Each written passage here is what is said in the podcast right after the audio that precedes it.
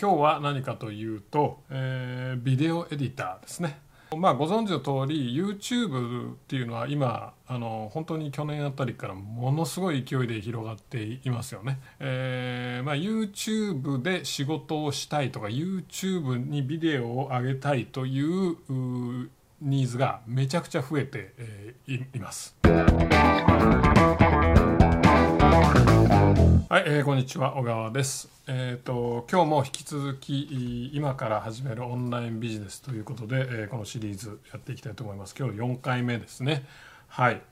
で今日は何かというと、えービデオエディターですね。えービデオエディターってまあ何かっていうと、まあ、こういった YouTube のね、あの映像とかあると思うんですけど動画とかあるんですあると思うんですけどその動画の編集の仕事です。あのまあ、ご存知の通り YouTube っていうのは今あの本当に去年あたりからものすごい勢いで広がっていますよね。でさらにこのコロナの影響で YouTube 見る人がまた余計に増えて加速しているので、えーまあ、YouTube で仕事をしたいとか YouTube にビデオを上げたいというニーズがめちゃくちゃ増えて、えーいいます。であの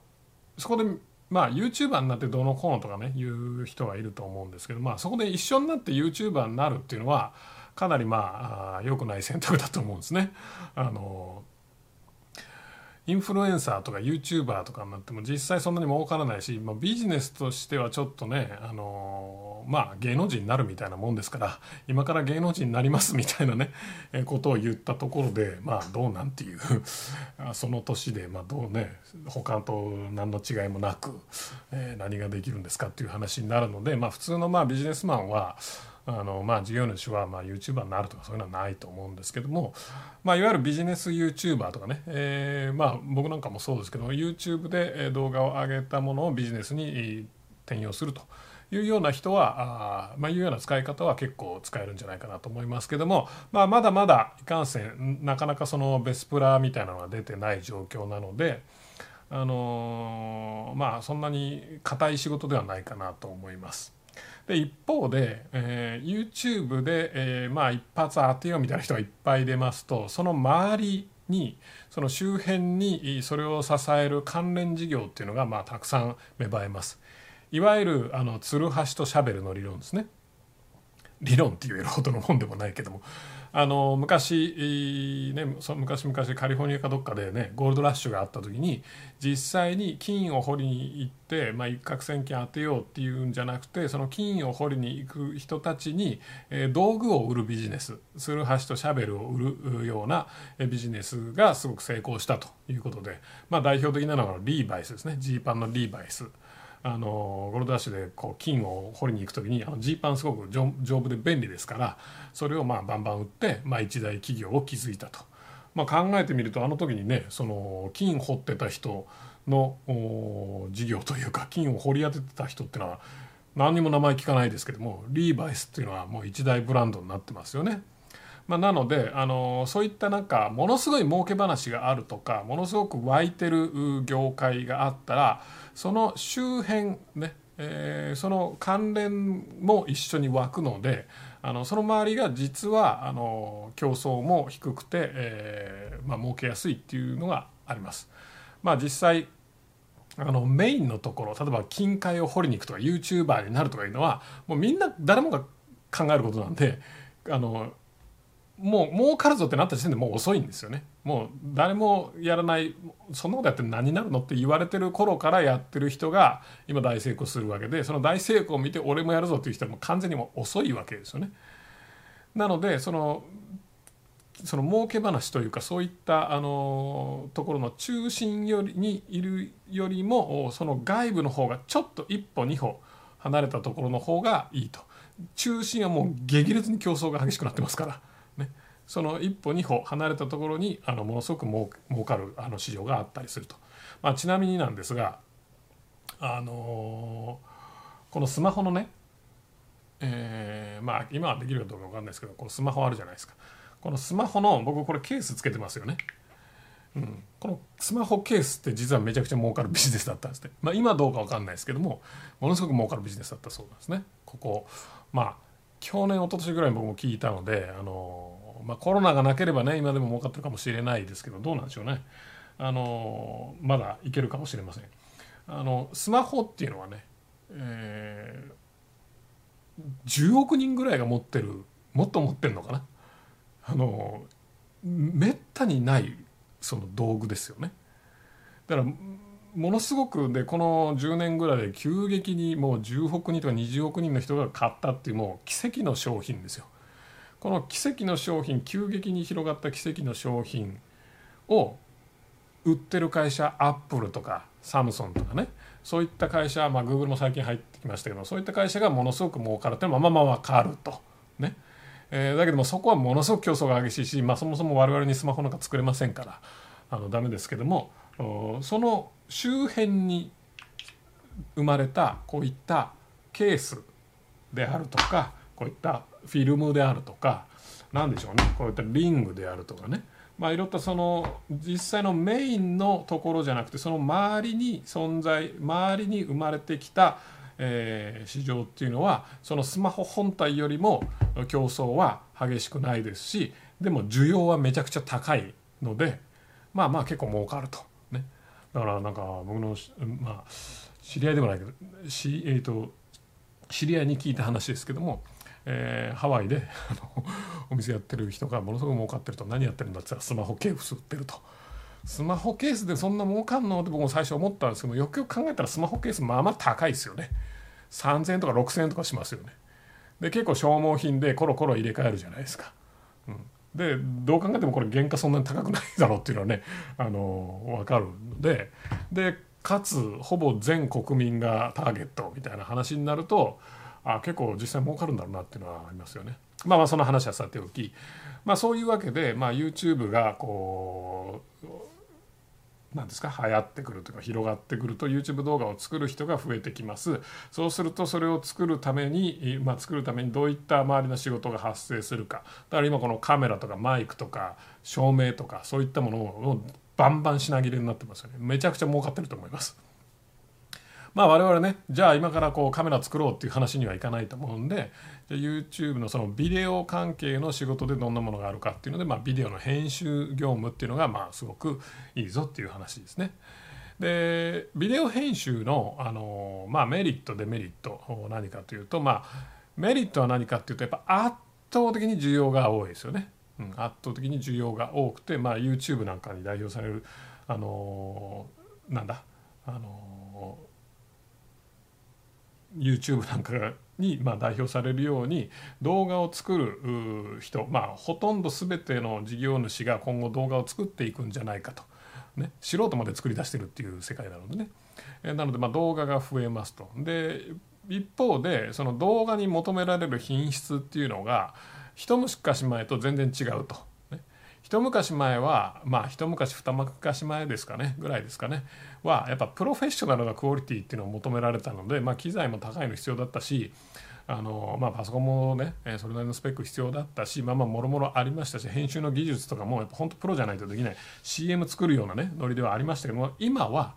あの全くそんなあの品質のものを誰も求めてないと。ね。実際僕も何百万ってかけて動画作りましたけどもあの iPhone で撮った動画と比べてみてじゃあどっちがパフォーマンス良かったかってね iPhone のがいい時の方がまあよくありましたよね、うん、まあ残念ながらね、うんえー、まあなのでまあその話はいいんですけどもポイントは何かっていうと要は技術的にめちゃくちゃ難易度が下がってるってことですね。でこれがあのポイントはその技術的な難易度がめちゃくちゃ下がってるんですけどもあのまだ難しいって思ってる人が多いんですよね。なのでそれに対してまあお金を払って外部にやってもらうとか依頼してもらう依頼してやってもらうっていうのが、まあ、結構仕事としては多いわけです。でまあなのでまあ仕事は腐るほどあるっていうのがまあ最大のメリットでかつ難易度が低い。ね、これこの間のその代理店の時にも言いましたけどもこのビデオ編集なんてあの本当にまあそれこそ YouTube とかで通用するぐらいのビデオ編集テレビ CM 作りますとかねそういうんじゃなければ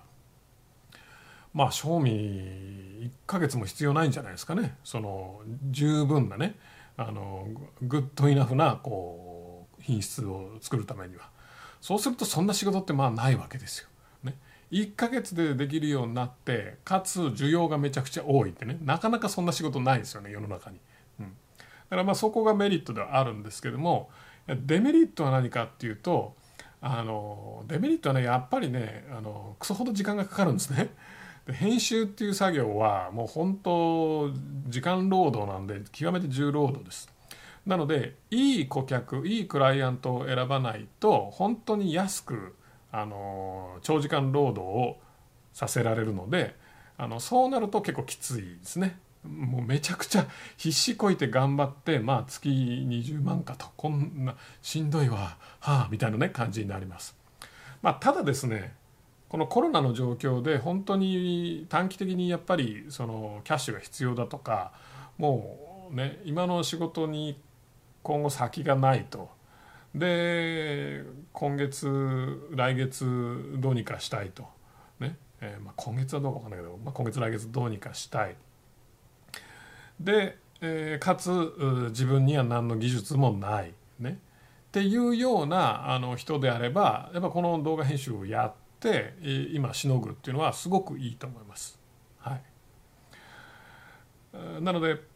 いいお客さんなかなかいないんですけどいいお客さんを選ぶとその企業とかね本当個人の YouTuber とかを相手にするとめちゃめちゃしんどいんですがいいお客さん選ぶと企業をクライアントにするとちゃんとした企業会社をクライアントにすると結構あの見入りのいい仕事になり得ます。まあえー僕の知ってるところでもですね、まあ、仕事出してるところとかでもやっぱりそうですね、まあ、年収でいうとまあ600万から1000万ぐらい、まあ、年収というか実際にはそのフリーランスなんで年商なんですけども、まあ、年商イコール年収みたいなねそのほぼ粗利ですから、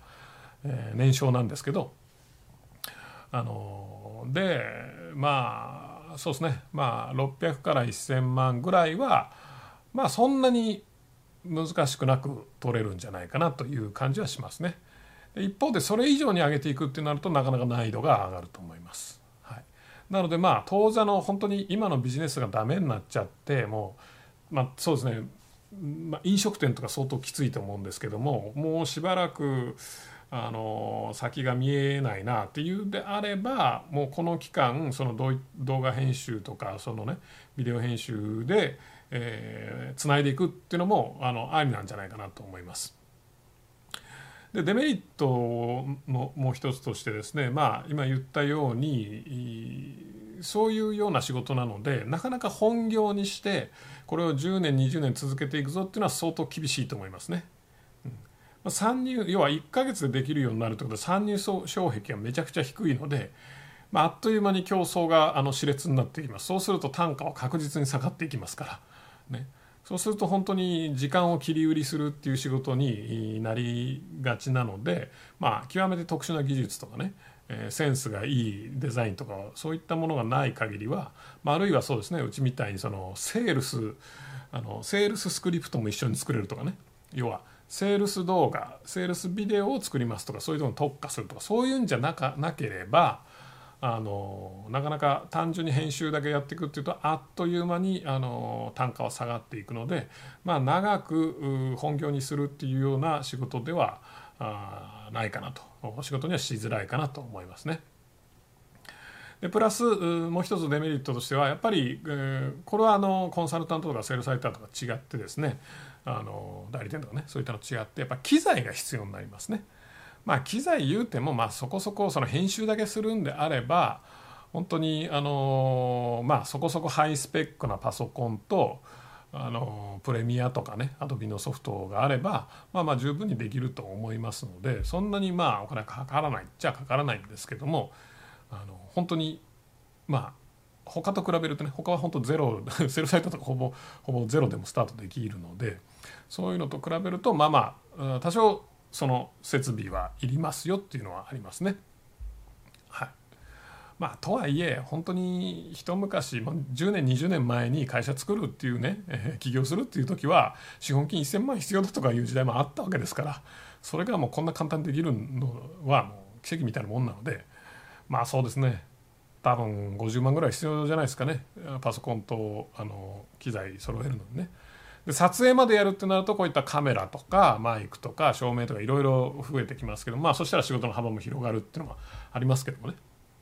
はい、まあとにかくまあ編集だけやる分には、えー、パソコン一つでできますと。え、でまあ結構頑張れば、まあ、年収も、まあ、500から1,000万ぐらいはあのそんなに難しくなく取れるんじゃないかなというところですね。はい、年商ですけどもね。じゃあ、えーとまあ、誰に向いてて誰に向いてないかっていう話ですけどもあのやっぱり向いてないのはあの人はですね、まあ、パソコン苦手だっていう人ですね。やっぱ編集もそうあのパソコンでゴリゴリに作業するような仕事なのであのパソコン苦手だっていう人はまあそもそもあの向いてないかなと。であとですねあの長期的に自分の会社を立て直したいとか自分の事業を作っていきたいとか短期のしのぎじゃなくて長期を考えてオンラインビジネスやりたいっていうんであればおすすめはしないです。あので資金もちゃんとそれなりにあってあのなんですか別にそんなに金もにも困ってないとね。えー、だけどもこのコロナの状況でこの社会の変化にどうやって対応するかっていうのをやっぱ根本的にちゃんとやっていきたいと王道でやっていきたいっていうんであればこのビジネスはおすすめしないですね。えー、そういうケースであればやっぱそのビデオ編集とか必ず仕事で発生しますけども自分が発注者になって外注でやらせた方があの全然いいと思います。はい、あの正直その本業の何の役にも立ちませんから。今まあ何の役にも立たないって言ったら本当語弊があるんですけども失礼かもしれないですけども今まで言った出してきたセールスライターとかウェブコンサルウェブマーケティングのコンサルタントとかねあの広告の代理店とか代行とかそういうのは全部本業にも使えます。本業も圧倒的に良くなります。ね。だけどもこのビデオ編集ってのはやっぱ本業に何のあのインパクトもないっていうのがまあ現実なのであのまああったとしてもごくごくごくごくごくごくわずかしかないっていうね、えー、ものなので、えー、おすすめしないっていうことですね。じゃあまあどんな人にぴったりかっていうとやっぱりこの短期で稼ぎたいっていう人ですね。短期で稼ぎたい手元のキャッシュが必要だと。ね、でまあコロナの、まあ、この状況であのあまりその本業がこう再建できるっていう見込みもなくてなんならもう本業もあの畳もうかなっていうようなあのことを考えててで短期間にちょっとあのつなぎで、えー、お金をあのちゃんと確保したいなっていう方には、まあ、ぴったりじゃないかなと思います。はいまあ、なのでその短期で稼いでる間に、まあ、次のビジネスを考えるとか、まあ、やると本当に忙しくなるんであの次のビジネス考えられるかどうか分かんないですけどもあの短期でやってる間にそのビデオとかそういったね世の中のウェブ広告がどうなってるかとかそういったものを勉強してもらうとかして、まあ、次に備えるっていうのがいいんじゃないかなと思いますね。はいじゃあ、えー、今回は、えー、のビデオ編集動画編集のエディターっていう仕事を紹介しました。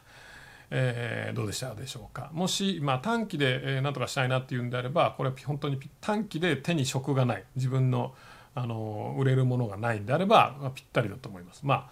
ああの実を言うと僕はこれねあの何ですか？すでにその何ていうの？あの例えば会社をね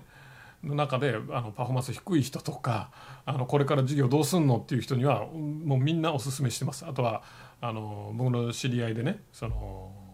まあ、飲食店の経営してて結構あのきつくなっちゃってえどうしようかなっていう人とか、まあ、そういった人には結構個人的におすすめしてますよ。絶対やった方がいいと。今なら稼げるからね。でも来年再来年だったらもうどうなるか分かんないけど今だったら稼げると、